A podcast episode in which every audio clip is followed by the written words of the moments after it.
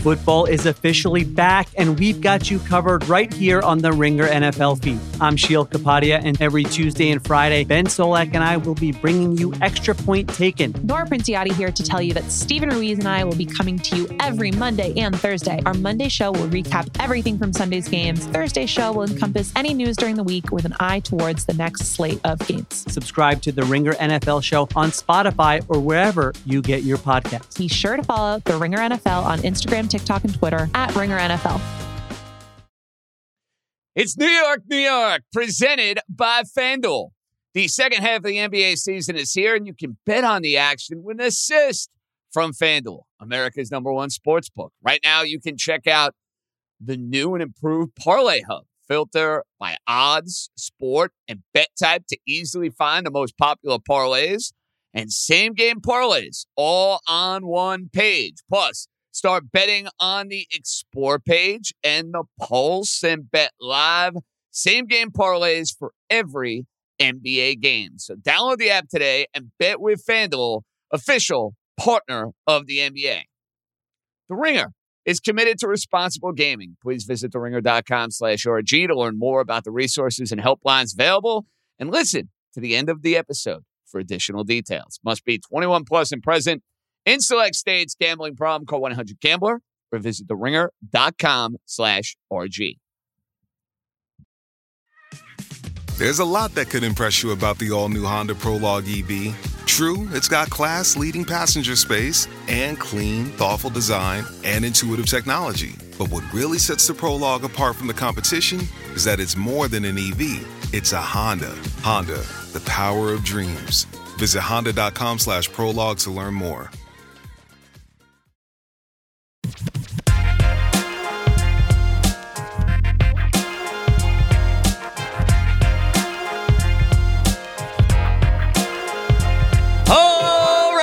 Let's roll, baby. It is a jam-packed Friday edition of New York, New York with yours truly, JJ John Jastremski, cooking on the Ringer Podcast Network as we get set for Week 15 in the NFL. And if you had on your bingo card about two weeks ago that the AFC and the NFC Offensive Player of the Week would be the two respective New York, New York quarterbacks. Go play the lotto. Go do something down in Atlantic City or in Las Vegas because you would have made yourself an absolute fortune. Maybe go find a long shot on FanDuel because you're feeling that frisky and you're feeling that hot. Yes, we were living in a world in which in week 14, Tommy DeVito and Zach Wilson, respectively, won AFC Player of the Week honors for both the New York Jets and the New York Giants. And the Giants had their dramatic win on Monday night against the Green Bay Packers. The Jets had arguably their best offensive performance of the year. And I wouldn't even say arguably, they did have their best offensive performance of the year, torching the Texans in the second half. And now the million dollar question is well, what do both quarterbacks have in store for an encore? And with DeVito, it's not necessarily a one week encore because since she has taken the starting reins, it has been this like cultural New York City phenomenon to the point where I was asked about this last night when I returned on SNY about if it's approaching a insanity type of level with Tommy DeVito. And let me make something abundantly clear. It's not approaching a insanity type level yet. Remember, Jeremy Lin for the New York Knicks is beating Kobe Bryant and the defending champion Los Angeles Lakers. Jeremy Lin is putting up monster performances against Dallas for the entire nation to see.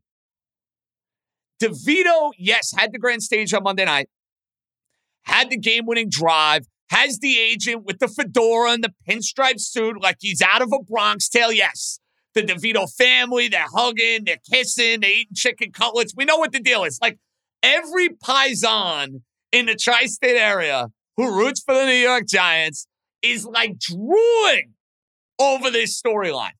Like, like my brother-in-law, who kind of fits the Jersey Italian, you know, description. He loves it. He can't get enough of Tommy DeVito. I keep waiting for the clock to strike midnight. Maybe that's the hater. Maybe that's the cynic. Maybe that's the skeptic in me. But I know it's coming. Unless you're delusional, you got to know deep down if you're a Giant fan, it's coming at some point. The question is to me, when? Is it going to be this Sunday against the New Orleans Saints?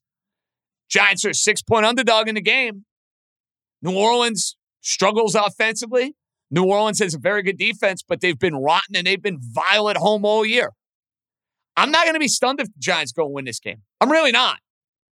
Now, the reckoning will come against Philadelphia. We all know that. Like, you, you tell me the Giants on Christmas Day are going to go into Philadelphia when they need the game and Tommy DeVito is going to beat Jalen Hurts? Sorry. That I do not see. That I do not believe. But if we're talking about DeVito winning the New Orleans game and then following it up by winning the Eagle game, then that comment I just made about Linsanity, it might be a different tune. It might be a different feel. Maybe. Maybe. But we are not there yet from a giant perspective. And what I would say about what has transpired here with Tommy DeVito, and if you're looking for a major positive from a giant standpoint, it is the idea that Brian Daboll and his coaching staff took a quarterback that in the Jet game, they didn't trust him to throw the football. They didn't trust him to get 10 yards against the Jets in overtime with the game on the line. To the point now where he has gained more and more and more confidence. And I think a large part of that is the way Tommy DeVito has been coached by Brian Daboll and Mike Kafka. And I think they deserve enormous, enormous credit for that the fact that DeVito looks more competent, more functional, and just flat out better week after week after week. That is a great sign knowing that you have that at your disposal if you're a Giant fan. And I think that, from a positive light, has helped Brian Daboll and company salvage a whole lot of things in what has otherwise been, you know, a rotten season that started off two and eight. That was as bad as can be. I think what has happened here with DeVito more than anything Forget about the Giants picking one or two. They were never going to be bad enough to do that. Too much talent on the roster. Bottom of the NFC is just not good enough. They were going to win some games. I think what this stretch has done is restored faith within the coach that was the darling of New York City a year ago. I think Giant fans are feeling much better about Brian Daboll than maybe they were four or five weeks ago. But the storyline that I'm captivated by when is this phenomenon, DeVito mania, with the Sopranos music blasting, with the Italian gestures after every touchdown, which by the way is great. It really is. Like I feel like I got to be walking around New York City doing it. The DeVito, do the DeVito. H- have they come up with a uh, a sandwich yet at one of our fine eateries in the tri-state area? I'm sure they have in Hoboken, right? They they must have come up with a chicken cutlet hero that is named the DeVito. I'm going to have to ask my guys over at Del Pietros or Paisanos if they've taken care of that in Brooklyn. But be that as it may, that's the storyline with the Giants going into this weekend. Now, the Jets, I'm telling you right now, spoiler alert, Benigno stole my pick this week. We'll have old school, new school with Joe B coming up in a little bit. I was fully planning on taking the Jets plus eight and a half. He took it from me. I'm trying to chase him down in the standings, so I got screwed. The Jets are 100% live in this game. And they're live in this game because Miami not only is coming off what happened on Sunday or Monday, I can't even keep track of the days. I was down there for that debacle where they uh, yucked up a 14 point lead with four and change to go. Forget about that. It's far more to do with the element of the injuries that the Miami Dolphins are looking at. And the Dolphins are not the same team that played the Jets on Black Friday just a couple weeks ago. Their Pro Bowl center, Connor Williams, out for the year. Terron Armstead, no idea if he's playing. Jaelan Phillips, you saw him pop his Achilles on Hard Knocks. Holland, who had the pick six, don't know if he's going to play. Xavier Howard, don't know if he's going to play. Tyreek Hill, gimpy ankle, probably going to play, but is he going to be as effective as he normally is? That looks like a vulnerable, beatable team, if you ask me. Now, it's also going to be an angry, ticked off Dolphin team. And I don't know if that works to the favor of the Jets, but I'd much rather have the wounded than the angry. Dolphins are very wounded going into this game. And their vulnerabilities on the offensive line, you would think in theory, play right into the hands of the New York Jets and what they are able to do on the defensive line. So I don't think Zach Wilson is going to have an encore this Sunday against Miami that will be what you saw last week. I just don't expect that to be the case. Outside of the two Levis drives in the fourth quarter, Dolphin defense over the last six, seven weeks been lights out. I am concerned, though, that Miami is going to struggle to move the football. Are they going to be able to run it like they did against the Jets? Are Waddle and Hill going to be able to make plays like they did the last time against the Jets? That I do not see. So you know what I anticipate on Sunday? A ugly, rotten, gross, vile football game. And we know the Jets have a whole lot of experience if it's raining on Sunday playing football games in the rain because it rains every freaking weekend in New York City. I think this game will be tight. I think I'll be biting my fingernails, and I'm not going to be stunned if I'm leaving that stadium and the Jets win the game. I'm just telling you right now, I am not going to be stunned if that's the case because you're getting the Dolphins at exactly the right time. And I guess the question will be if the Jets go and win this game and they find themselves at six and eight, does that change the thought process? Even though the playoffs still would appear to be beyond the long shot, even if they go nine and eight, just a lot. They don't have tiebreakers. They have a lot of things working against them as far as that goes. But would that maybe change things ever so slightly for the idea of Rodgers coming back over the final three weeks of the year? A little food for thought, depending on what happens Sunday in South Florida. So, great slate of games. I love the Saturday games. You'll have three of them Cincinnati and Minnesota, Pittsburgh and Indianapolis, Detroit and Denver. All three of those games have major playoff ramifications, so we love that. Cowboys Bills at 425. It's an amazing standalone game in the four o'clock window. I know the Rams and Washington play, but let's be honest, that's like the only game that matters at four o'clock, and that's what everybody is going to get across America. And that kind of sets the stage for a Christmas week that will have a game on Thursday that'll have two games on Saturday, that'll have a full slate on Sunday, and it'll have three games on Monday. No, the NBA likes to think that they own Christmas weekend and Christmas. not anymore. The NFL has said, no, we, we want our piece of the pie. And uh, we're going to have a monstrous show. We're going to be tweaking things a little bit next week with the Christmas holiday. We will be off Christmas Eve and Christmas Day. We'll have something cooking the 26th, early Tuesday pod to recap the whole Christmas weekend. So no shows the 24th and the 25th. We'll be cooking on the 26th, and don't worry, we'll have you covered every which way. Now, a couple of quick thoughts. Number one, unrelated to the football. Yamamoto sweepstakes right now, front and center. It seems like Yamamoto and his priority, is not the most and the highest bid. Could be wrong on that. But the fact that you're hearing now all of a sudden from the Mets this idea that we are the underdog even though they have the most money. Where did that come from? We've been talking about Yamamoto for the Mets for weeks. Now I see a story 24 hours ago that the Mets, the underdog Mets, now feel good about this. When were they the underdog? They have the most money, unless the narrative about Yamamoto going to the highest bid is overblown. That's the only way that story makes sense as far as I'm concerned. Otherwise, that story makes absolutely no sense. We know he's got an affinity for the Yankee pinstripes. The Dodgers, with Ohtani, with the star studded team that they're presenting, they have a lot to offer. And the Mets have the most money. He will end up with one of those three teams. I'd be stunned if that's not the case. So that's the next domino, really, to, to monitor and watch as this offseason progresses. And I feel like once Yamamoto falls, we can kind of see other things falling into place.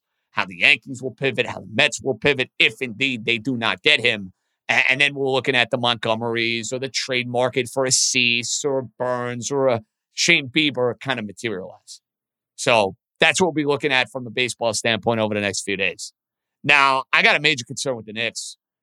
As I watched their game last night against the Utah Jazz, remember last year how drastically different the Knick defense looked when Mitchell Robinson was out there.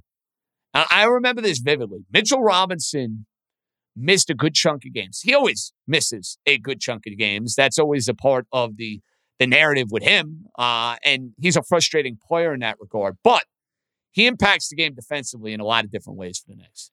And last year, when he was not out there, the defense stunk.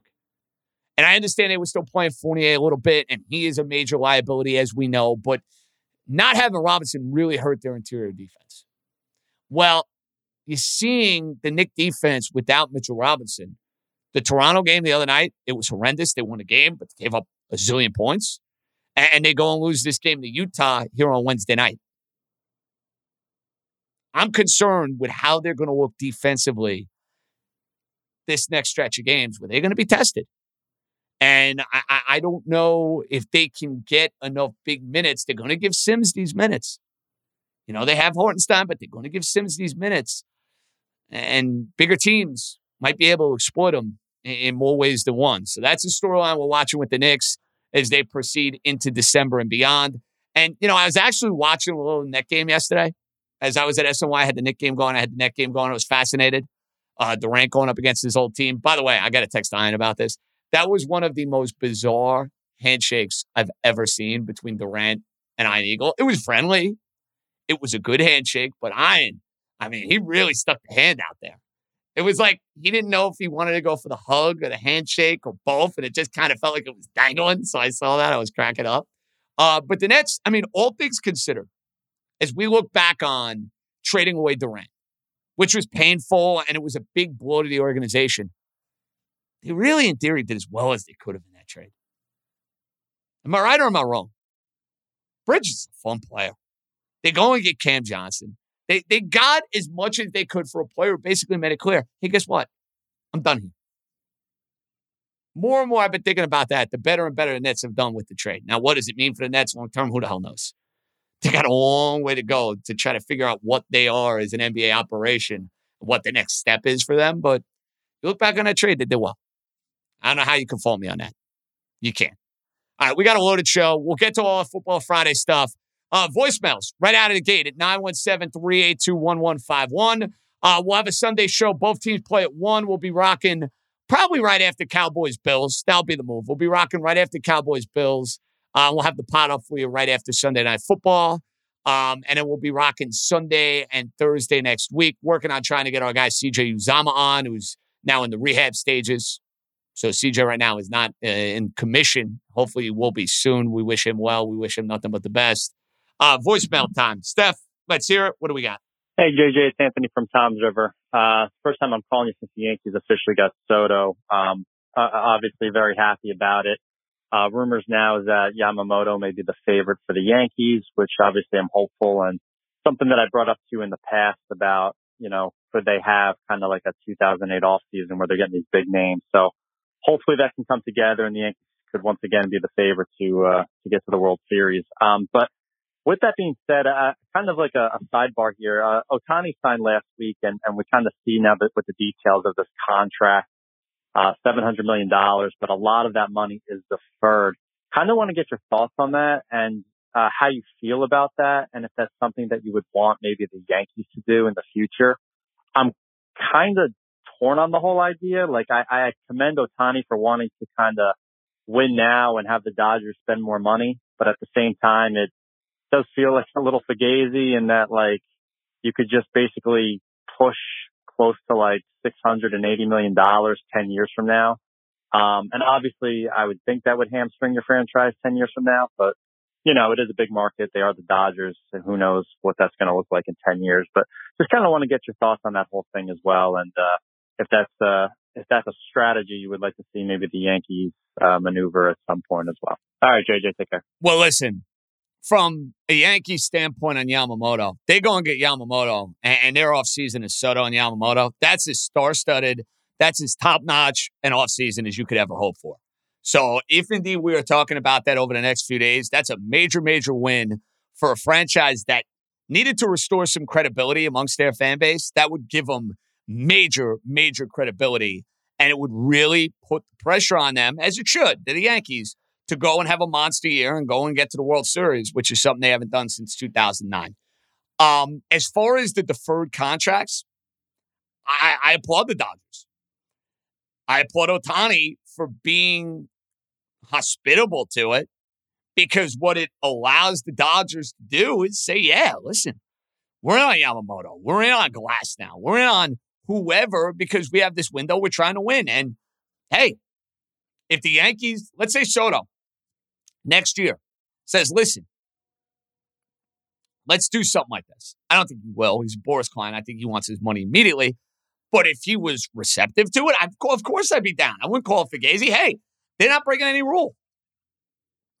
Unless it becomes a rule in a collective bargaining agreement, then the Dodgers, the way I see it, did nothing wrong. Good for them. Good for them being forward thinking enough to maybe even propose this to Ohtani. And hey, Ohtani had to agree to it. So it takes two to tango.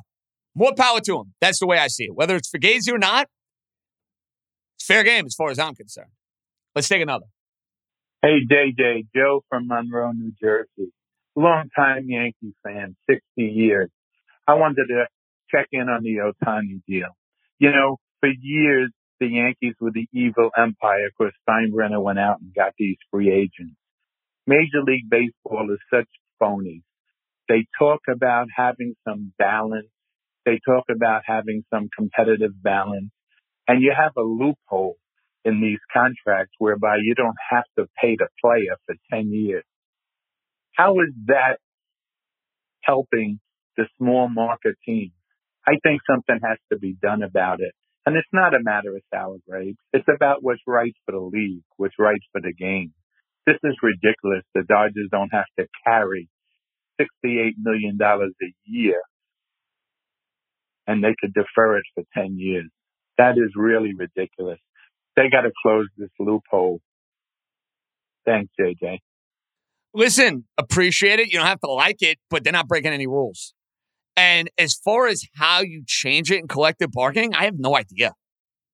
Uh, I've never sat down and done collective bargaining.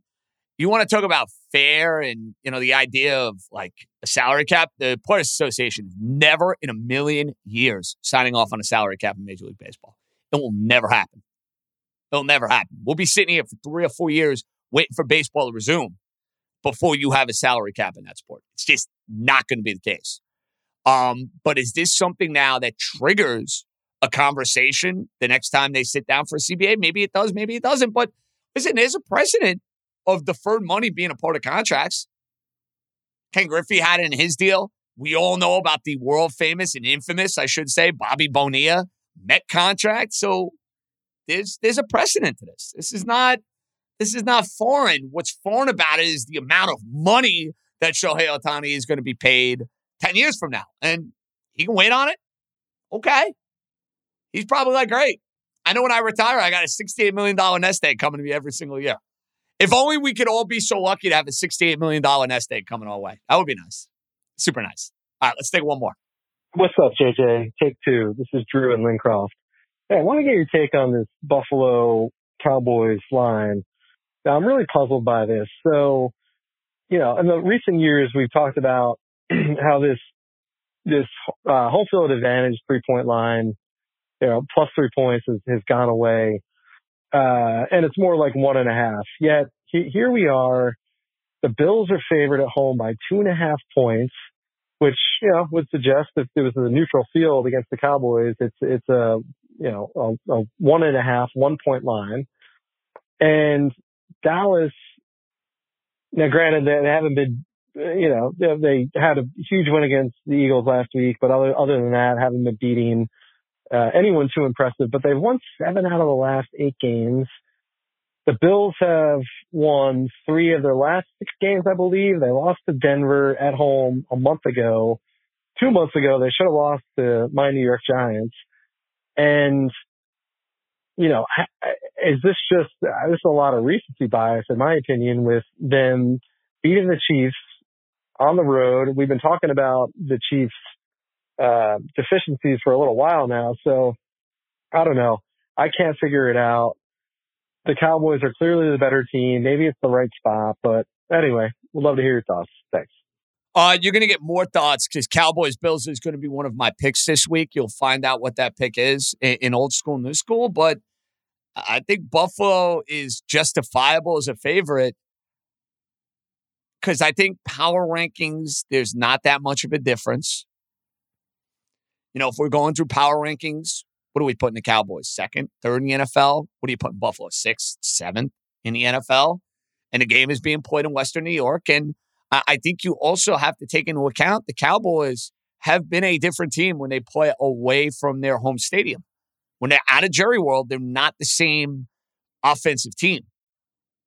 Numbers back that up. So there will be a pick on Cowboys and Bills, but uh, as far as your point on the line, I think the line is legitimate, and I think it's honestly right where it should be. One and a half to two, right in that range. That's where the, the line should be. And I think it will be right around there as we get closer and closer to kickoff and what's going to be uh, a monster, monster game that's going to do a monster, monster number on Fox. Sunday, this is a great football weekend. I mean, it's a great football weekend. Uh, good luck telling if your significant other does not like football. Now, many of you might have situations where your wife or your girlfriend is they're big football fans. You got nothing to worry about. You're like, great, they love football. But if your wife or girlfriend does not like football, trying to sell them on these Saturday games, and I know we have college football in our life and there are college games on, but if you're a big NFL fan where like NFL is your thing and you know, college, you're kind of in and out, in and out, in and out. Selling them on, hey, honey, I, I got three games to watch on Saturday, one, four, and eight. That's always a grand conversation. I love it though. Saturday games are great. They're great. I wish we had a Saturday game last week. We got Saturday games now this week, next week, the following week, because it's New Year's week, and they're giving us the Saturday night game as opposed to a Monday game because we'll have the college football playoff on Monday. You want to talk about the best time of the year to be a football fan. Now, basically through the divisional round, every weekend is a football extravaganza. And I'm here for it, and I love it. All right, speaking of football extravaganza, Benigno, the Caesar, Katz, Football Friday, week 15, picks 10 and 0 in our last two weeks. Can we make it 15 and 0? From your lips to God's ears. Or from my lips to God's ears. I don't even know how you'd say. It. But anyway, the picks, Joe B, they're coming up next. Score early this NFL season with FanDuel, America's number one sports book. Right now, new customers get $150 in bonus bets when your first $5 money line bet wins. And a bunch of games I like this week. Pittsburgh Steelers getting points. I think they get it done against the Indianapolis Colts. Jacksonville Jaguars. Think they're a live dog on Sunday night. And you know, because our buddy Benigno stole my pick, the Jets are a thousand percent covering the eight and a half against my beloved Miami Dolphins. So that's a bet I'd make as well on the FanDuel Sportsbook app. If you've been thinking about joining FanDuel, there's no better time to get in on the action. The app is so easy to use, and there's so many different ways to bet. Live same game parlays, find bets in a new Explore tab Dive into the Parlay Hub, the best way to find popular parlays and more. So visit fanduel.com slash NYNY and kick off the NFL season. FanDuel, official partner of the NFL. Must be 21 plus and present in select states. $5 pregame moneyline wager required. First online real money wager only. $10 first deposit required. Bonus issued as non withdrawable bonus bets that expire seven days after receipt. See terms at sportsbook.fanduel.com. All right, folks, now time for the Week 15 edition of Old School, New School. We welcome in Joe Benigno. We have a lot to get to before we get to the picks. Joe, you woke up the Jet offense. I don't know. Maybe we need to, to call them out more often because what you got in the second half against the Houston Texans, let's be honest, that's something we haven't seen from the Jets all damn year. You know what? It's really interesting because it looked like somebody took over the uh, play calling from from uh, Nathaniel Hackett in the second half. I, I almost got the feeling that in the second half of the game, either Salah, maybe Rodgers was calling the plays. Somebody got to Hackett and said, "Look, we got to scrap what we're doing, and we're coming out winging it." And that's exactly what they did. I mean, they, they started throwing the ball on first down. That first drive in the second half, they went right down the field for a touchdown. Second drive, they went down the field for a touchdown. They were throwing the ball on first down. and uh, it just looked like it was a total different play caller in the second half.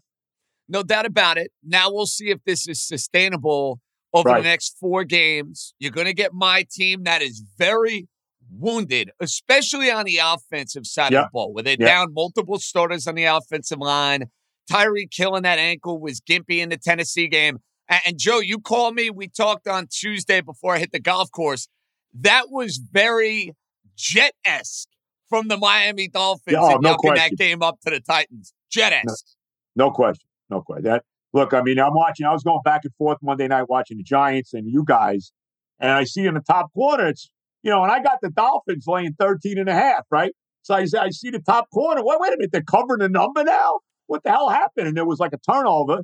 And the next thing, okay, so I'm feeling better. Next thing I know, I'm watching the end of the Giant game. What do you mean it's 27 21 now? You know, and then when the Giant game ended, the, the, the Dolphins were still had about five minutes to go in the game. So I saw the end of that. And that was a brutal ending to the to that. I mean, the first team ever to blow a, a 14 point lead with less than three minutes to go in a game in the history of the league. That's that's mind boggling. Insanity, you think about. Insanity. Yep. Now, do you like getting Miami off of a loss like that, or would you I rather rather get them that- off a win? honestly, honestly, I would have rather they blew out Tennessee, play them on a blowout. You know, play them when they're you know full of themselves and all cocky and all. Uh, now you know, uh, I still feel pretty. I still feel decent about this game from the Jet standpoint, but I would feel better if the Dolphins had won and won big. To be honest with you. Well, I'm telling you right now, Joe, this game is going to be ugly. It is going to be gross. It is going to be disgusting. They're talking about some wet conditions, Yeah, maybe, which yeah. is nothing new for the Jets because it feels like every Sunday Every the Jets game's in the or rain. the Giants are Right. playing a game in the rain. Yep. And of course, both of them are on the road this week. Giants, they don't got to worry about that. They're playing in the Dome in New Orleans. Yep. But they're talking about rain in the forecast. It's Saturday. I was supposed to play golf, and it's a complete washout. Are you in going? Florida. Are you going I am still going. I am still Okay. going. We are bucking up. We are still making the trip. Uh, hopefully, golf cooperates Friday. Saturday, there's no chance. Sunday, we don't know what the weather looks like at the moment. I don't think the Jets will have the same success offensively they did against the Texans. But I think your defense, because of all the issues the Dolphins are having on the offensive line, I think they're going to have a field day. Joe, I think it's 16 10, 17 13. I think this will be a gross football game on Sunday. Well, Tyreek's also banged up. I mean, I know he did. He came back in the game last week, and then he went out again. He did make some plays. He made a couple nice plays for you guys in that game. So I'm sure he's playing, but uh, he might be a little limited with the ankle. Right? Isn't that the issue with him? Yes, and that's going to be an issue now for him moving forward. And you want to make a case, Joe, for the MVP? Look at the Dolphins when yeah, he's no, not I'm in with there. you, man. They're different And, and listen, you know, maybe Tennessee had a good game plan, and, and it's not to say the Dolphins can't move the ball when he's not there. That's not fair. But Tyreek Hill is just a game changer on so many No different question. fronts, on so many different levels. That game was Exhibit A for the MVP. Before we do the picks, you were watching the Giant game on Monday. Mhm. You're a Jersey guy. This DeVito storyline, it's fun, man. Like, listen, do I think he's the quarterback long term? No. Do I think the 15 minutes of fame or the Cinderella story eventually is going to come to a crashing halt? Yeah, probably. Whether it's this week, whether it's against the Eagles, whatever the case may be. But I think it speaks volumes to Brian Daboll, keeping the team together and seeing this kid get better week in and week out. If I were a Giant fan, I'd be very happy about that. well, I think it's all about Daboll. To be honest with you, I mean, I give DeVito all the credit. You know, not you know, uh, uh, you're always going to feel uh, some kind of a kinship to an Italian guy from North Jersey. you Of course and- you are. That's why I brought it up. Right. Um, I do. I really believe that, though. I think it's all about coaching. I've told you this in the past. If if Zach Wilson was playing for an, a different coach, you know, if he was playing for Daboll, I think Zach Wilson's a lot better than he's been. I, I, I really do. So I think DeVito, he's in the perfect situation with the right coach, and I think that's a big deal for him. I do. I really do. Well, Joe, you had yet another winning week, but you lost two games in the standings because your boy now has put together consecutive back to back. Five and oh weeks to make this at least a competition in Yep. the home stretch of the year. And Joe, it's a beautiful thing to say. I'm finally over the 500 mark. Good. 35, 31, and 4 on the year. For you, you are 42, 27, and 1 after a three and two weeks. So you continue your winning ways. Since you have the lead in the standings, I am still going to give you the honors to kick off week 15. We got three games on Saturday, Yep. full Yep. slate on Sunday, a lot of fascinating games. Take it away, sir.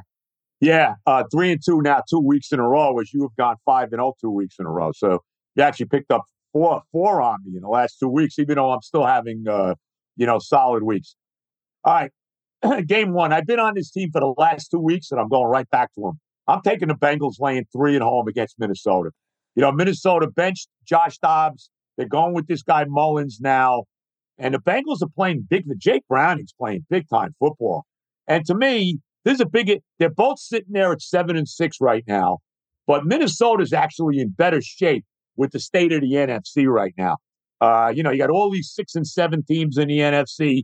Minnesota would make the playoffs today.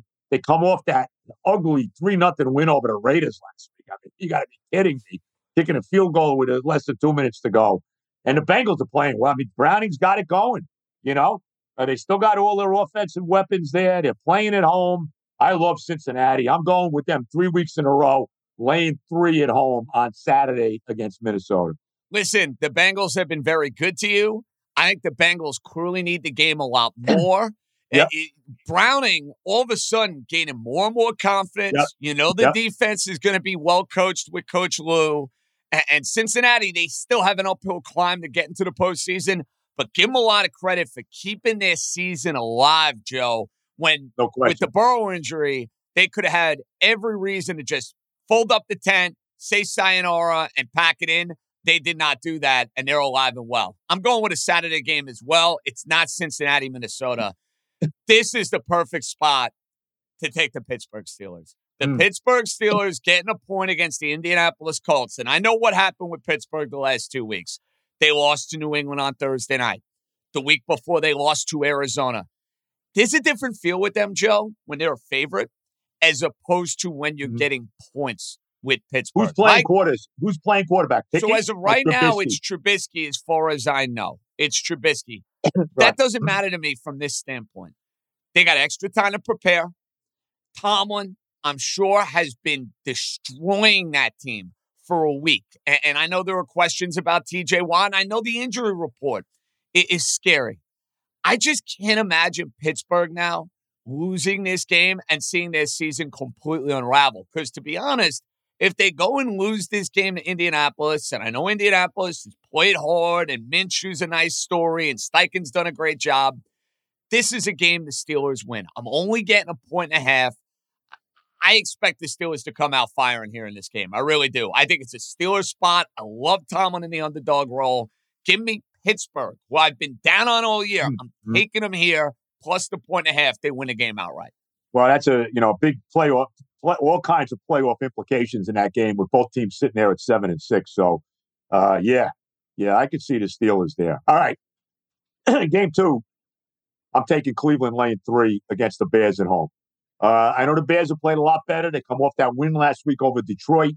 You know, Fields had a solid game. They're playing much better football in Chicago, but you know, Cleveland's good, man. They're eight and five. They're clear. They're right now in a, right in a playoff spot. Joe Flacco's been a revelation the last two weeks. It's unbelievable. They beat a very good Jaguar team last week that needed the game. Uh, you know, Trevor Lawrence did play in that game too. You know, I love Cleveland's defense. They're at home.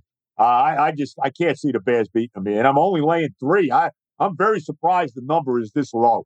So I'm taking the Browns laying three at home against the Bears on Sunday. Well, listen, the Browns have been a totally different team, home as opposed to the road. Flacco, unbelievable, the way he's been playing the last two weeks. And, and you know, Joe, what makes it even more unbelievable is the fact that this guy was literally doing nothing, for the first 10 Yep. weeks of the year. He's Yep. sliding in, he's throwing 300 yard games. Give Stefanski a lot of credit for coaching him up and getting him in a position to succeed. He can still throw the football, bro. He could always he always has had the arm to throw. It's a matter of giving him time to throw. Really, giving him That's- time. Listen, the guy 10 years ago, 11 years ago was a Super Bowl MVP. So we do Yeah. understand that. The only thing I'd say about this game, and I get your point Cleveland defense, great at home. Different team when they're at home. This line is low at three, man. Yeah, It I know, is, It and I don't is know a if it's- scary. I don't know if it's Vegas respecting Chicago because of the win over Detroit and Justin Fields really starting to come together over the last few weeks. I, am staying away from this one. I get your logic with the Brownies. I do. Uh, and they've been good to us. We've taken them a lot. We ha- I had them last week, yep. uh, but I'm going to stay away here. So here's what I'm doing, okay. game two. Taking the team I saw in person on Monday night. I'm taking the Tennessee Titans, wow. laying the points against the Houston Texans. Now, we don't know at this point in time if CJ Stroud is going to play or not because he got concussed at the end of your game. It's possible he does. Courtesy of Quinnen Williams. Yes. And, and listen, the Jet defensive line dominated the game, and Houston looked like a team that was missing elements that have been mm-hmm. successful mm-hmm. for them all season long. They did not have Tank Dell in the game against the New York Jets. Nico Collins went down right. in the game against the New York Jets. And here's what I know about Tennessee they compete their asses off for Mike Vrabel. And I know it's not been a vintage Tennessee year and they've lost some games. Levis gaining confidence, playing yeah. well. The team has not quit on Mike Vrabel. And Joe, look at this line. Tennessee with a losing record favored against yeah. the team that needs to win the game to go and get into the postseason. I think this line tells you something. Whether Stroud plays or whether he doesn't, I don't care. I'm locking in the Tennessee Titans. They will get it done. And I think we're talking about the Houston Texans. Good story, competed, but this is where the clock kind of strikes midnight for them as far as their playoff hopes. Interesting. Interesting. And Tennessee does play hard for Vrabel. There's no doubt about it. He is a phenomenal coach, Joe. and coach. let me tell you something. If Belichick's going to leave, it will bother me if Mike Vrabel finds his way to New England. I don't want any part of that. Keep him in Tennessee. I hear you, bro. I'm still not sold on Belichick leaving, especially with the fact that they're going to have a high draft choice to get a quarterback. So that's something to think about. We'll see. Speaking of Belichick, game game three, I'm taking the Chiefs laying the eight and a half in New England. I mean, the Chiefs, I just can't see it. Look, they've lost two games in a row. Uh, very tough loss to the Packers two weeks ago. The brutal loss to Kansas City. You know, Kadarius Toney being offside, costing them the game. Let's be honest, when all is said and done. Um, by the way, that was the right call. They got that call right. That was the, the right call. Was right. The call was right. But whatever. But the bottom line is, you know, that's how they lost the game. Look, I, I know the Chiefs are not the same team. I still don't discount them, though. You know, I look at the AFC right now. To me, the three best teams in football are in the NFC, and that's San Francisco, uh, Dallas, and Philadelphia. I agree with that. I would put them one, two, three as well. I really would. Yep. yep. Three best teams in the league are those three. But the AFC's better because the AFC's deeper. There's more good teams in the AFC than there is in the NFC. The NFC is very top heavy. I still don't discount Kansas City, and I just can't see them losing three games in a row. The Patriots are coming off that Thursday night win over over Pittsburgh. I guess Bailey Zappe's playing quarterback again. I think the Chiefs are going to go in there and smoke them. You know, you're only laying eight and a half. I could certainly see the Chiefs win this game by a couple touchdowns. They need this game. I, I don't see Kansas City losing three in a row. And Denver's right breathing down their neck. Denver's only a game behind them right now in the division. So I'm taking the Chiefs. I'm laying the eight and a half in Foxborough against the Patriots.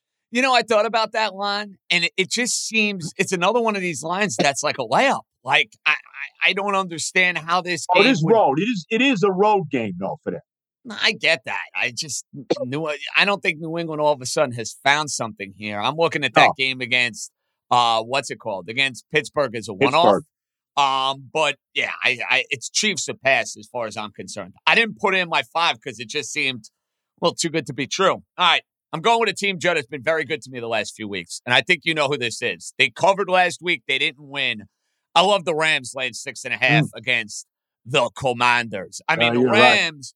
Right. Yeah. Cooper Kupp looked revitalized against the Ravens last week. Puka Nacua is making plays week after week. And if they give Stafford time to throw, he is going to carve that Commanders secondary up. I mean, the Commanders are one of the worst pass defenses in all football. The Rams, despite the loss, the road for them to make the postseason, it's there. If they go and win yep, two yep. of their next three games, they get to, or three of the next four, and they get to nine and eight, they're going to be in at nine and eight in the NFC. And I like the way they're trending. I like the way they're playing. McVay Remember, spent a lot of time in Washington. Maybe this is a game that has a little additional meaning for him. I'm taking the Rams. They are 100% winning this game by at least a touchdown. Rammies, who have been my squad the last few weeks, Joe, I'll take them laying six and a half. Yeah, you, you, and you went out on a limb on the uh, on a TV show there on SNY. You went out on a limb about three weeks ago and said the Rams are making the playoffs. So right now, uh, you, you know that's not looking too bad, bro. That's not looking well, bad. listen, somebody's got to. You mentioned the depth of the AFC compared to the NFC. The NFC, the Dallas Philly loser is one wild card. Yeah. After that, Yep. man, I mean, it's the two Yeah. teams in the North, Yeah. and you have the loser of the South, and all those teams are garbage. I mean, I don't care what team you're talking about. No, they no all question. stink. Yeah. And then the Rams, to me, are better than Seattle. Seattle's going in the wrong direction. And oh, by the way, the Rams beat Seattle twice. little food for thought. Yep. Yep. Now, the Rams are playing well. You've been on them, and uh, good job by you. All right, game four. I thought a- I thought about this for a while. I'm taking a kind of a flyer on this, but I'm taking the Jaguars at home, getting three and a half against Baltimore. Uh, I'm still not. I know Baltimore's ten and three. They got the best record in the conference. I'm not sold hundred percent on them. Uh, they pulled one kind of out of their rear end last week with that punt return in overtime and all of that. The Jaguars have lost two in a row. You know, they're uh, they got a slim one game lead in their division over the Colts. And like you said, you talk. I don't buy the Texans either, but the Colts, you know, the Colts are viable. I think it's a big game for Jackson. I think they need a win. I think they need this game more than the Ravens do. I don't think there's any doubt about it. And I'm getting three and a half at home. Trevor is playing. I know he was a little banged up last week and all that, but I'm taking the Jaguars, getting three and a half at home against Baltimore. Well, Joe, we have a family play, uh, which is not ideal when you're trying to chase No, you down right, in the standings. anyway, right? Uh, but I love Jacksonville this week. To everything you just said, they need a signature performance. I think it's another week Lawrence can heal up. The fact that he was able to get through that Cleveland game and played better as the game went along, I think is a good sign for them. And, and I saw the Rams last week almost going to Baltimore and win the game outright. Yep, so yep, I, I yep. think there's opportunity and there are plays to be made against that Raven defense. Now, Baltimore has found it from a pass game perspective. You know, Odell Beckham Jr. has really come to Yeah, life and he's had a Yep, yep. revitalization over the last couple weeks. But I think, Joe, the three in the hook is a big deal in this game because I can easily see this being a three point game. You even want to tell me Baltimore wins by three? Great. We're getting the hook here. I'm riding with you. I love Jacksonville this week. I think they're the right side in the game. Yeah, no, I'm with you. Well, obviously, I'm with you 100. percent All right, bro. The final game, I got to take my team here. Now, this I got to take the Jets. They're getting eight and a half, and I, I I'm back and forth, back and forth with this. It opened like at 11 and a half, and you know, Well, I wonder down. if that was pre Zach Wilson. It might have Zach been. Wilson and pre-loss by the Dolphins too. I think a combination of the two. Right. It was pre Zach, so maybe that was what the look ahead line was, thinking it was a different quarterback. And then you knew they were going to drop that number after the Dolphins losing the Jets win. That's just mm-hmm. like inevitable. You know what I mean? Inevitable. Right. Now, look, I would like it better if Miami had won and blew out Tennessee last week. I actually would like that better. You know, maybe they go in a little overconfident. I don't know. And I think that I I, I totally buy it. I totally believe the Dolphins, even though they blew that lead late, they didn't play well in this game. No, they played terribly. No, they played terribly in the game. They it was their worst well. game. I'll, I'll take it a step further. It was their worst game of the year, and that includes the losses they had to KC, Philly, and Buffalo. Right. Worst game of the Right. year. Not even Yeah, close. They didn't play well. Tyreek was banged up. That didn't help him, though he did come back in the game. And I think they took I, I think they took Tennessee lightly last week, to be honest with you. I think there's there's something to that. Uh, I think the Jets are going to play him tough. Look, I don't expect Zach to play the kind of game he played last week. I mean, I don't expect that. Um, but look, I mean, you know, I saw DeAndre Hopkins be wide open all over the place in the game against your guys in the secondary. Maybe that bodes well for Garrett Wilson. I just think, like you said earlier, this is going to be a, a low scoring, especially if you factor in if it's going to be torrential downpours in this game or whatever in Miami. And the Jets are used to playing in the rain, but whatever. I think eight and a half is a big number. I'm, I don't know if we're going to win. I, I think is going to be a tough game. I think the, and I think the Jets got a, a little motivation here from what happened on Black Friday. You know, with the uh, fail Mary play. Remember, remember that game would if you take that play out of it, a fluke play like that, that's a 10-6 game at halftime. As much as Miami seemed to have dominated that first half, so um, I, I'm taking the Jets getting the points here. And you know, and uh, we'll see what happens. Give me the Jets in the eight and a half in Miami. So full disclosure, I was planning on picking the Jets plus eight and a half, but I cannot go with a second family play here, Joe, because listen, I want to try and no, catch in the no, I get it. I get it. and, and I I'm get not and that's one, let's be honest, I'm not rooting for anyway. No, so now what not. I am doing is I am pulling the Peyton Manning. I'm looking at the line of scrimmage. Right. The like Jets that. are out. I agree with everything you said. The game will be within the number. The game will be a three to four point game. It will be ugly. It'll be sloppy, and I'll be biting my fingernails down in South Florida. So I wholeheartedly agree, but I have to go in a different direction. You know what I'm doing?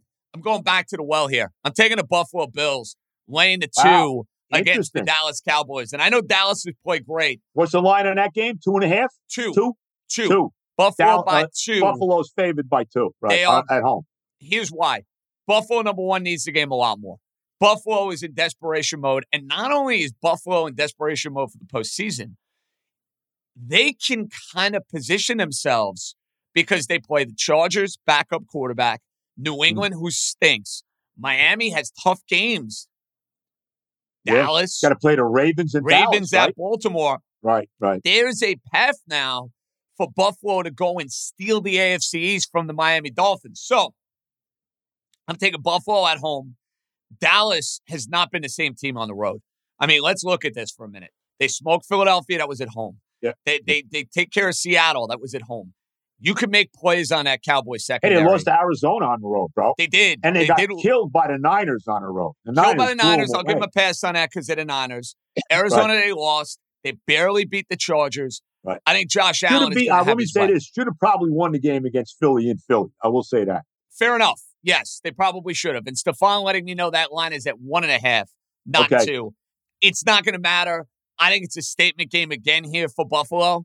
So hopefully, Joe, this audible does not cost me a win. But in the spirit of four weeks to go in the regular season, Okay. needing to make up ground, I'm out on Jets plus eight and a half. I will take the Bills laying the point and a half in game number five. And I give and I give you credit for you know even though you're not taking not playing the game for because you don't want to go uh, even with me here. Um, I give you credit for going against your team in that spot. No, Well, I was gonna. I just thought it was way too many points. That, Yeah. uh, to be perfectly honest with you, like when I saw the line, I said eight and a half. That's too many points. That's too Yeah. many points. So I can't take it. I, I would if we didn't have the Jacksonville family play, I Right, probably would have just left it and Right, we would have right. been done with it. But you know, I th- to be honest, I had six games for five spots anyway, so this kind of you know Okay. makes it easy, and then we could kind of go from there. All right. So to recap here, Joe is rolling with the Jets plus eight and a half. He is rolling with Jacksonville plus the three and a half. Kansas City, Cleveland, and Cincinnati. I am rolling with Buffalo, Jacksonville, the Rams, Tennessee, and the Pittsburgh Steelers. Those are the picks for week number 15. Uh, Joe, is a final thought. Yamamoto, Hmm. Dodger, Yankee, Met. What do you think? I do not think my team's getting them. I am very down on my foot my. I, I you know how I feel. David Stearns. Look, here's the bottom line on David Stearns. They brought this guy in here. He's a small market general manager, and he's running the Mets like a small market team. And I really believe this. Okay, everybody killed the Wilpons, rightfully so. You know, Freddie Coupons, Jeff Wilpon, all of that. Okay, this guy was brought in here to keep Steve Cohen from spending tons of money. And to me, Steve Cohen is more worried. I'm very down on him. He's more worried about Ferris wheels next to Citi Field, casinos next to Citi Field, than he is about his baseball team. I'm very disgusted. Mauricio's done for the year. That's a big hit. Okay.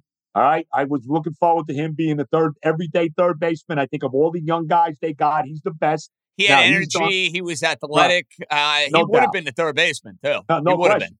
been. Right. So he's done for the year now. I'm concerned that they're not going to they're not going to sign Alonso. I'm very worried about that. Um, I'm down on him. I don't think they're getting Yamamoto. I, in fact, you asked me, I don't think he's going to the Dodgers because I don't think he's going to go where Ohtani is. I really don't. I think he's going to play for your team. I think he's going to be Yankee, and that's going to get and that's going to make the Met fan even more thick. Yeah, I agree with that. The At- Met at- fan is going to be delirious if he goes to the Yankees. right. at Steve Cohen. So what are we doing, bro? Are we going to do anything? What are we doing? Are we I want to share Jordan- the text with the audience that you sent me the other day. Uh, forget Yamamoto. Joe goes, quote, we got Stearns. right. right. I'm very down on this guy. I'm telling you, what are they going to do? Are they going to sign Justin Turner? We need, you know, we need a. I uh, love Justin Turner for your Yeah, team. That'd be a great fit. That'd Of be course. but here's the problem. If they don't end up with Yamamoto, they need to go and pivot and get themselves another starting pitcher. They Of have course. to. Of course. Jordan Montgomery, I guess. I mean, I don't I like Montgomery. I Montgomery's like a him winner. too, but he, but I mean, apparently, look, I don't know. Look, I haven't seen, I don't know anything about Yamamoto except he's supposed to be great, right? So who knows what he's going to be, right? Supposedly he's better than Senga and all it is. I don't know, but I mean, to me, if they don't wind up with this guy, what are you doing this year? You know what I mean, bro? Well, it's tough that- to it's tough to envision that they're going to be. sell the Met fan this Well, year? listen, I don't think they're going to be a big time contender with or without him. I think they're thinking the following year, to be perfectly honest with you. But you Which know, six ridiculous. teams make the playoffs. You know, you have an up and coming team. You could sell the one two rotation punch. You know, you could sell maybe one Mm. or two of the young guys stepping in and surprising some people. If they don't end up with Yamamoto, that path becomes less Mhm. viable. You know, Yeah. But I mean, I, I'm very ticked off. I mean, why should we have to punt the season away? We punted last year. Now you're telling me that we're looking at next year. You know, Steve Cohen came in here and basically said we're going to be a contender every year. Well, that's BS. That's not the case at all. And I'm telling you, this guy, he's a small market GM and he's running the Mets like a small market team. Joe, a parting thought. We love it. Um, I will see you next week before the Christmas holiday. By the Uh, way, normally, for you. normally I'd wish you luck, but I'd be lying this week, so I'm not going to. I understand. Now, You know. question for you. A couple things. You got your big SNY party tonight. That is correct. Big shindig before I fly down to Florida. That is correct. Now, when now when are you going to Florida tomorrow morning? Tomorrow morning, quick turnaround for you, boy. And you're playing golf tomorrow there. Hopefully, weather permitting. We have a Okay. window. It's not a great window. Fifty percent chance of rain with a whole lot You wind. realize that you might have a better chance to play golf here tomorrow. Oh, I'm well aware. I'm 54 well degrees. And I'll take it a step further. I got Saturday, time I definitely would have been able to play golf. Saturday Right. is going to be in the 50s as well in New York Right. City. Yeah. Is that right? Saturday too? Yeah, low Because I got a short show Saturday. Maybe I can squeeze out Saturday too. Yeah. Maybe I can. There is football though, so you might want to watch the games. I don't know. Well, look, if I could play golf, look, there's plenty. Look, even though yeah, I I was gonna say you get you could go play golf, get back for the second half of that Cincy Right. Minnesota game. You'd be gold. Right. Yeah. right, I right. get and it, I got the Bengals. I got the Bengals in that game. Actually, it's a very good triple header, bro. Every game has playoff implications. Juice. Every a lot one. of juice. A lot of Yep. sizzle. I like it. Yep. I Yep. like it. So uh yeah, you will be on the golf course probably on Saturday. I will not be. So Well, well, you have a safe trip to Florida, bro. All the love, all my best to everybody at SNY. I'll pass All that along. We'll do. You know what I mean? We'll do. Couple Season's too- greetings to couple the whole people I'm not too thrilled about there, as you know, but we won't mention any names. I'll say nothing. no comment. I plead No comment. I, I understand, bro. All the love. All well, of it. bro. All right, Joey. See you, buddy. This episode is brought to you by NetSuite by Oracle. As your business grows, you might start seeing some lag. There's too much work for your team, too many different processes, and it takes forever to close the books. If this sounds like you, you should know these three numbers 37,000, 25, and 1. 37,000 is the number of businesses that have upgraded to NetSuite by Oracle. It's a cloud financial system that can help streamline accounting, financial management, inventory, HR, and more. 25. That's how many years NetSuite has been helping businesses do more with less. And one, because your one of a kind business deserves a customized solution for your KPIs. It's like when you come here for this podcast or when you check out your favorite website to gather all the info you need to make better decisions for your fantasy leagues. Well, NetSuite does that for your business and then some. It's one efficient system, one source of truth with everything you need to grow. Right now, download NetSuite's popular KPI checklist designed to give you consistently excellent performance absolutely free at netsuite.com slash ringer. That is netsuite.com slash ringer. We go from our buddy Joe B to our guy in the desert, Art DiCesare, Westgate Superbook extraordinaire, getting us ready for week 15 in the NFL. Art, back to back 5 and a weeks. What do I have in store for an encore?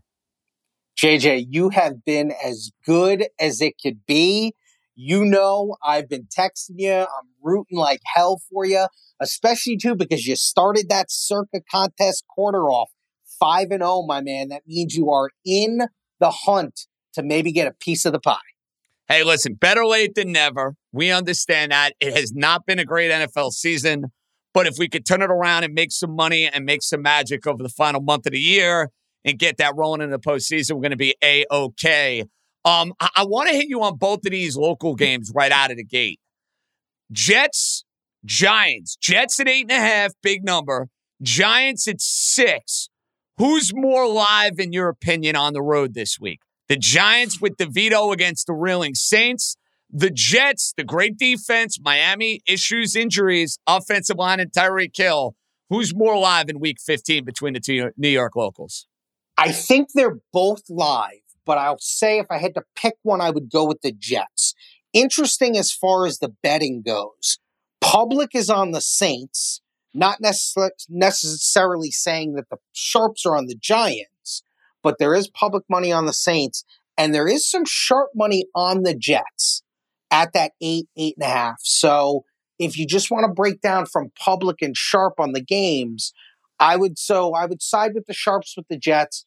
Now the Giants never play well in New Orleans. Like never. It just seems they like every did time. win there last time they were there, if I'm not mistaken, though. Art. that was with it- DJ a few years ago. Yeah, it just feels like when they go there, though, it's a disaster. Now, a lot of times that was with Brees and that offense. And obviously, it's, you know, listen, this is totally different. And you and I both know the Saints are not good. That is not a good football team. I think they're horribly coached. They just have a lot of issues. So I think both are live, but I think the Jets are a little bit more live because, especially, you're getting eight, eight and a half. You're getting well over a touchdown. Whereas the Giants could play close, lose by seven, and you lose the game. We got three Saturday games. Are, are these lines going to be sharper, Art, on a Saturday because you're going to have more of a handle on them? There's no doubt about it. I mean, you almost have to treat them as three standalone games because they are. I mean, you're going to have, you know, your morning, midday, and, and late night games. So obviously, you're going to have no college really to interfere with. You have some bowl games, but they're the early slate of the bowl games, which really nobody cares about. And if Sharps have bet these bowl games, they've already bet them, and the numbers have moved so much that they'll only get involved with the bowl games in in game scenarios. So, yeah, these NFL Saturday games this week, next week, going to be very sharp. Uh, if there's a game on Saturday that you guys are going to have a vested interest in rooting for, what do you think you'll have the most liability on Saturday? Dallas. Dallas is so. Oh, that's public. Sunday. That's Yeah. Sunday. Oh, That, so on Sun- Saturday. As Yes. far as Saturday goes, we're going to need Pittsburgh. wow, you guys Yeah. are actually going to need Pittsburgh. Yes, we're going to Wow. need Pittsburgh. that never which- happens. which never, never, happens. happens. But you see the way the tide has turned on the Steelers. People are so down on the Steelers. And normally the Steelers, Sharps love to bet them at home when they're getting points. I get that that's not this scenario. And the public loves to bet Pittsburgh. No public love for Pittsburgh this week. And it's not even that it's a lot of sharp love for the Colts. It's just money has kept flowing in and flowing in and flowing in on the Colts. We will definitely need Pittsburgh. All right, well, that's good to know. So let me get to the Benigno and Jastremski picks. I'm going to give you my picks first. Back to back 5 and 0 weeks. Uh, let's see if we can make it 15 and 0. That would be something. I, I might retire if that happens. Uh, I'm on the Steelers, or I love them in the game. I think Tomlin is an underdog. I think they're angry. I think they're ticked off. They got something to prove. I'm taking Tennessee, who I saw firsthand against my team. I think that line is telling with them being favored against the Houston Texans. We don't know if Stroud's playing here on Thursdays. We tape this. Then I'm taking Buffalo. I was going to take the Jets. We'll get to that momentarily. I slid the Jets out. I went with Buffalo, audible line of scrimmage type deal. Rams at six and a half. Jacksonville plus the points at three and a half. How do we feel about Steelers, Titans, Buffalo, the Rams, and Jacksonville for week 15? So let's start with that Saturday game, Pittsburgh. I'm with you. I think this is a spot where maybe it's a buy low spot on Pittsburgh. And it feels like that Steeler defense could turn Minshew over a handful of times. So if you get that type of scenario, obviously it's a point and a half that probably doesn't play into it. You just probably need Pittsburgh to win the game outright. I'm with you. I think that can happen. Rams, yeah, it's under a touchdown. The Rams are still fighting for stuff. Washington season is over. So you'd be happy to take a home team under the touchdown. Rams are definitely a good scenario there. JJ, Buffalo might be my favorite play of the week. I, I think Buffalo is going to win the game. I do. And obviously, it's a short price. Dallas has been great, but Dallas will come back to earth a little bit. And Dallas And- is a different team out on the road. We've seen are. that. Their defense Mhm. is not the same, and their offense is not the same. No, it's not. And I mean, JJ, we, we've been talking about this all week in our risk room. I understand the AFC is wide open and Buffalo can lose to anybody and they still have to get in. But nobody's going to want to see Buffalo in the playoffs. Not me. you- Dude, if they yeah. play Miami, I'm going to be devastated. If Devastated. you told me right now Buffalo made the Super Bowl, I wouldn't be shocked. Buffalo has a good of a chance as your team, as Kansas City, as as Baltimore. They're right in that mix. So I think Buffalo's going to have a big game this week. Tennessee's interesting. You're right. The line is very telling. Under a field goal, two and a half. Obviously, the Stroud situation. And listen, Will Levis has a little something. There's a little something about him. You know, listen, he's a young kid, so he's going to make his mistakes too. But I think when you get them at home and maybe they want to play a little bit of a spoiler role, so don't hate that there. Jacksonville, remind me, I forgot who's Jacksonville playing. Baltimore. Oh, Baltimore. Yeah, that's the Sunday one. night. That's the one. ah, Man, I don't know about this Jacksonville team. They're they're one of those teams where I'm still going to ride with Baltimore. It's three. You don't have to lay like three and a half or four in the game. There's still threes out there. I'm gonna X you on that one, but I'm still four and one with your picks. I like four out of the five very much, and you're hot. You got to ride. Well, listen, I audibled from the Jets to Buffalo because Joe, I didn't want to have two family plays trying to catch him in the standings, and he went first. Uh, he's got Jacksonville. He's got the Jets. His other three here Cincinnati, Cleveland, small price on Cleveland against Chicago, which would worry, which would worry me a little bit. And then he's laying it with Kansas City. Who could blame him on that against the lowly Patriots? So, how do you feel about Cincinnati, Cleveland, KC? We know your feelings on Jacksonville, and we know your feelings on the Jets. Yeah, we're absolutely off on uh, Jacksonville, and I, I like the Jets. So he's one and one to start. Cincinnati is interesting. I think that going to Mullens as the quarterback. I'll say this about Minnesota: you got to give that coach a lot of credit. He has coached his butt off this year. He's had four different quarterbacks. The receiver's been out for long stretches of, of time. And Cincinnati, give them credit too, because now obviously they don't have one of the best players in the league. I think Minnesota's the right side. I'm not going to give Joe the love there. I think actually taking the points with Minnesota. Now you missed the best number earlier in the week, five, five and a half. You know, it's gone all the way to three now. There might still be a couple three and a halfs out there. I can't give him the blessing there. I got to give him the blessing with Kansas City. Kansas City makes sense. Obviously, New England's not playing for anything. Their season's over, even though they beat Pittsburgh last week. But Kansas City, off a loss, you got to feel good about that. And I'm with you. That is a very interesting game because Cleveland, it feels like a short price. And obviously, the Bears and Fields have played a lot better. But I think Cleveland's defense, I think Flacco's given them a little bit of a shot in the arm. So I think getting them at three, even if it's three minus 20, the fact that it's not three and a half, I think that's the right side. So I would take Cleveland. I still like three out of five of Joe's picks, but you're four and one. So I'm going to ride with you this week. Again, ride the hot hand, and your picks are better. Like the sound of that. All right, before we get to your tease of the week, what's the rat line here for week 15, Art? Oh, I think the rat line could be Atlanta. It, it just, it, Atlanta is so damn spotty, JJ. I understand Carolina is clearly the worst team in the league, but you're getting a divisional home dog late in the season who maybe shows a little bit of pride. You're getting three points. I- just think Atlanta should be favored by four, four and a half points. That line should be higher. I totally agree. it's- it I totally, really totally should. agree. And the fact that nobody's wanting to touch it, there is not one respected player who wants to come in and say, I'll lay it with Atlanta. And JJ, they don't even want to come in and lay the money line because sometimes they'll do that. Sometimes they'll say, I'm going to take the points out of it. The team's just going to win. I'll lay minus 180. I got plenty of chips to play with. They don't even want to do that. So that to me is a little bit of a fishy line. All right, bud. Tease. Let's get it going, man. What are we thinking? Two team six point tees. I'm going to take uh, Joe's Chiefs. I think that's the right side. We're going to tease them to two. That's the move. It's under a field goal. They escape the game. They win the game. Don't escape the game. They probably win the game by double digits. But man, if they lose or even you know win and don't cover this, they got a lot of problems. And I think Denver on Saturday in a game that we didn't even talk about, Denver and the Lions. Denver was good to me last week, and then it blew up in my face. But I think Denver's going to fight.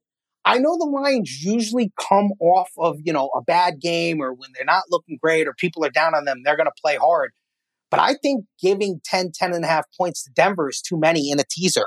So I think the two team six point tease for me this week is going to be Chiefs minus two, and we're going to take Denver plus 10 and a half. I like that. Denver been in a lot of games. Denver Yep. desperately needs it against Detroit, so you're getting them north of 10, and Kansas City can't possibly lose Nah. to New England Patriots. Come, Come on, on. now. can't happen. On that note, Art DiCesare, enjoy. We will chat next week before the Christmas holiday. Enjoy all the football this weekend. All right, big dog? JJ, absolutely. It's always a pleasure to join you. Listen, keep your hot streak going, my man. Not a bigger cheerleader in your corner than me right now. Keep stacking up those wins. Let's keep cashing tickets, and we'll talk next week. All right, Art Dice. Chat soon. All right. We go from Art Dice to Jason Katz momentarily. This episode is brought to you by Lululemon. Guys, if you're ready for a new pair of pants, try one of Lululemon's ABC pants. They're made to make you look and feel good. And there's lots of different styles to choose from. My favorite, because I walk around LA every day, I like the joggers. I'm not jogging, I'm just walking fast. But if you're working out, I would try them out. And if you want something a little sleek, maybe business like, maybe try the ABC Slim Fit trouser. But I am a joggers guy. I just, once COVID happened, I was just like, I'm, I want to wear jogging pants and joggers and all kinds of soft pants as much as I possibly can, especially when I'm working out. Ultra comfortable and versatile. ABC pants are really in a league of their own. Buy a pair right now at lululemon.com. All right, we wrap it up like we do each and every football Friday. Jason Katz, Pro Football Network, playoff time. These fantasy decisions mean now everything to us, Jason. Uh, if you thought the pressure was on last week, the pressure is really on now the next couple weeks. You ready to go? No, always. You you never pass up the opportunity to remind me how important all these things are, and I, I do appreciate that. Well, listen, we put the pressure on you. We like putting you on the hot seat. Here's my first question, and it has nothing to do with players. It's more of a general fantasy conversation. You have guys that have been very good to you over the course of a season, right? Like there are guys that, you know, have kind of maybe gotten you to where you are at this point in the fantasy campaign, whether it's, I don't even want to give you a name, but you get my drift. If they have a bad matchup this week, where do you stand on like, do I play them? Do I sit them? Do you, do you have any like loyalty as a fantasy owner of what a guy may have done for you throughout the regular season? Because you know what I mean, Jason? Like, I feel if you, perfect example of this, I had Brett Favre the year he was with the Vikings. Amazing season with the Vikings. I sat him in the fantasy championship for Carson Palmer because he had a better matchup against a crummy team. And it ended up costing me a championship because I started Carson Palmer with Cincinnati over Brett Favre in Chicago when he still had a monster game in the cold and the treacherous conditions and whatnot. And I feel like I forever now have had PTSD because of that. And I'm loyal to my guys who kind of carry me. Where do you stand on that? They always say you start your studs, and that is 100% true. The issue fantasy managers typically run into is in defining who is actually a stud, because who is a stud changes as the season goes on. For example, is Davante Adams a stud? I don't think so. I think if you want to sit Davante Adams playing with Aidan O'Connell, I know people will be listening to this, the game will already be over, but it's just an example. If you wanted to sit Davante Adams playing with Aidan O'Connell in a game where he's facing Easton Stick with a total of like 33 points, I don't consider Davante Adams a stud. I think that's okay to do for a lesser player with a better matchup and a better quarterback. So to your overall point, I don't think that your decision to sit Brett Favre some probably 14 years ago was necessarily a bad one. It did not work out, but it's not necessarily a bad one. And we'll, we'll get into that a little later when I get to the start sits. But there are some guys who are definitely studs that I think could be behind some guys who we may not necessarily have considered studs. Fascinating. Um, we have the Saturday games this week. There are three. Full slate on Sunday. So your fantasy matchups might be pending throughout these next few days. Uh, Jason, quarterback. There are a lot of backups playing. I know a lot of people in the playoffs are probably going to have backup quarterbacks starting for them. The must play, must avoid week 15 quarterback. What do we got? So now this is where the teaser comes in. We are starting Matthew Stafford against the Washington Commanders. Uh, last week, I had Stafford as the sit, and that did not work out because he is playing some of the best football of his career. In fact, this is the best he's been playing since that 2021 Super Bowl season. After failing to reach 17.5 fantasy points over the first 11 weeks of the season, he has now scored about 23 in three straight, including the aforementioned tough matchup against the Ravens. This week, he gets a commander's defense, allowing 22 fantasy points per game to quarterbacks. He's second most in the league. Stafford is easily top eight and I would go so far as to say I would start him over Patrick Mahomes this week. Now for your sit. I got to put this guy on here because he's been this locked in starter for the last two weeks. That's Jake Browning. He has been far better than anyone ever could have imagined since replacing Joe Burrow.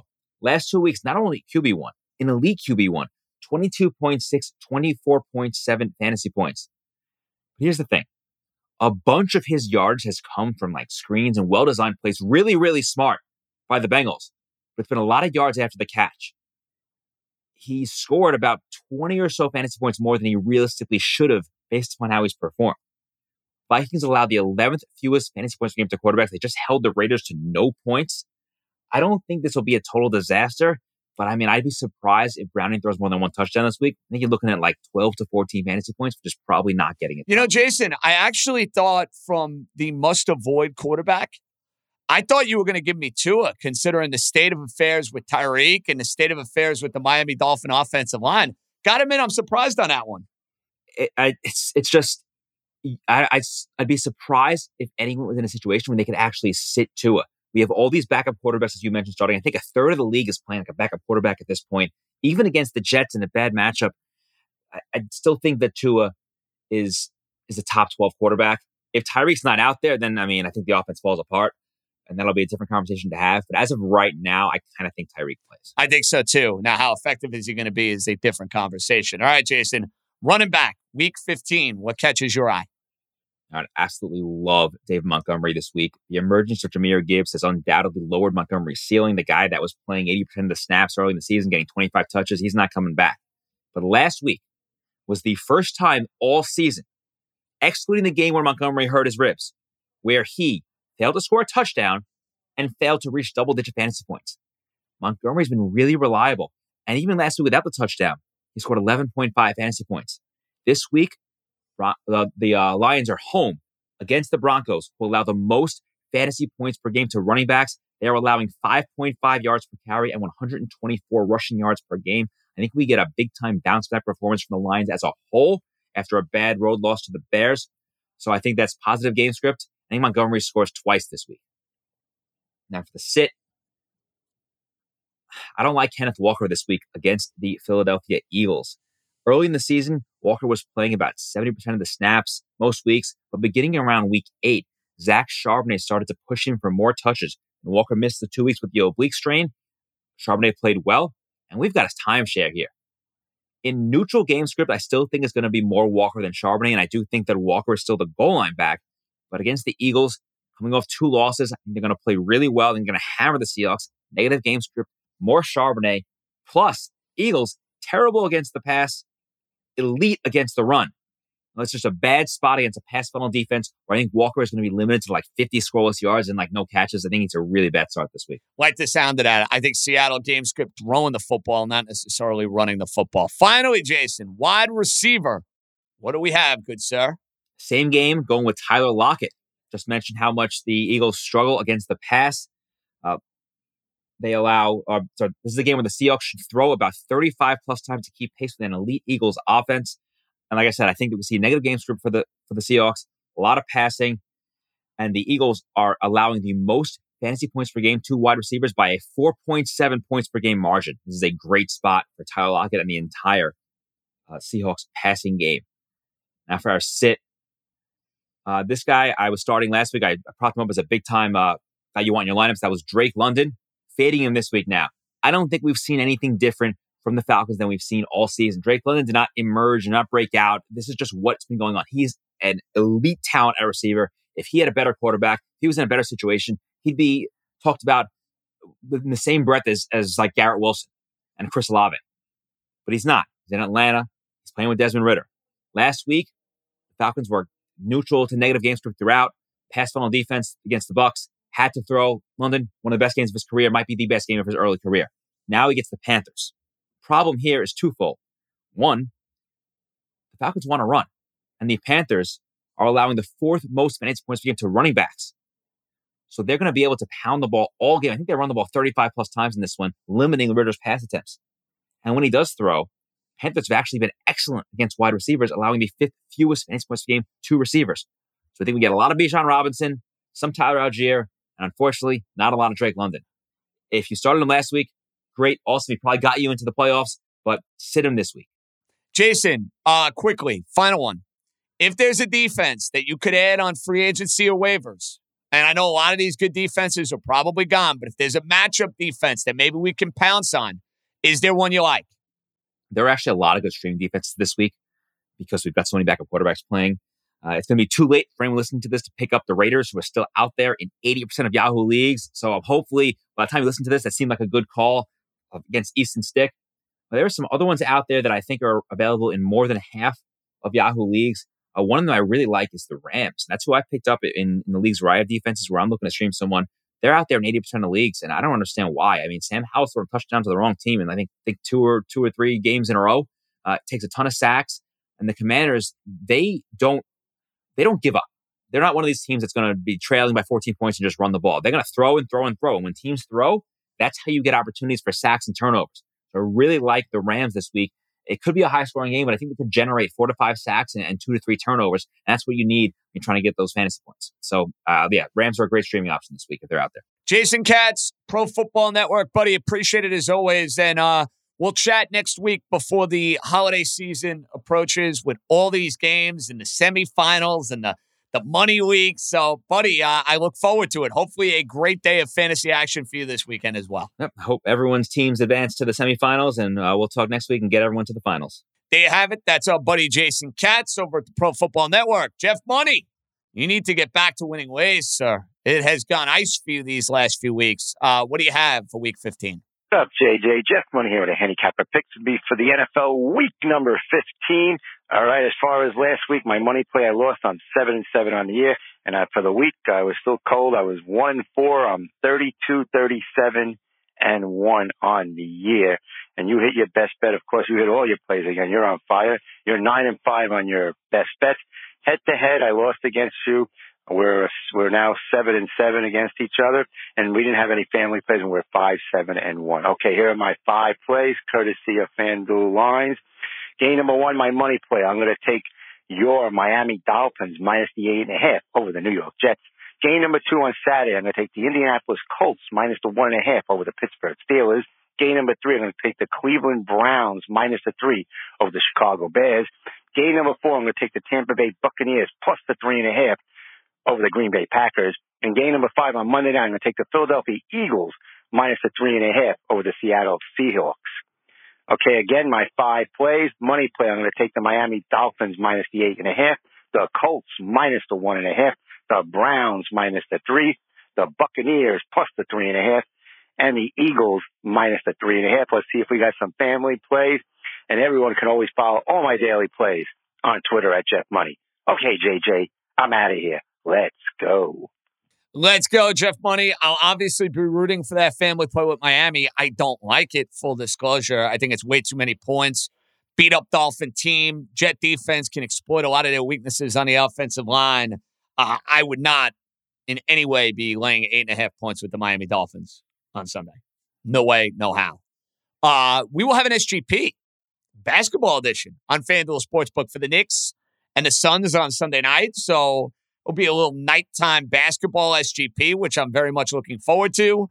Uh, we'll be back Sunday night after all the Week 15 action. Good job by Stefan. Uh, we'll see if DeVito mania continues, and we'll see if we're talking about Zach Wilson and the Jets winning two games in a row. A couple interesting New York storylines all of a sudden in football, and maybe, just maybe, Yamamoto will have a new home. On that note, JJ signing off. Enjoy your weekend. Be good, everybody.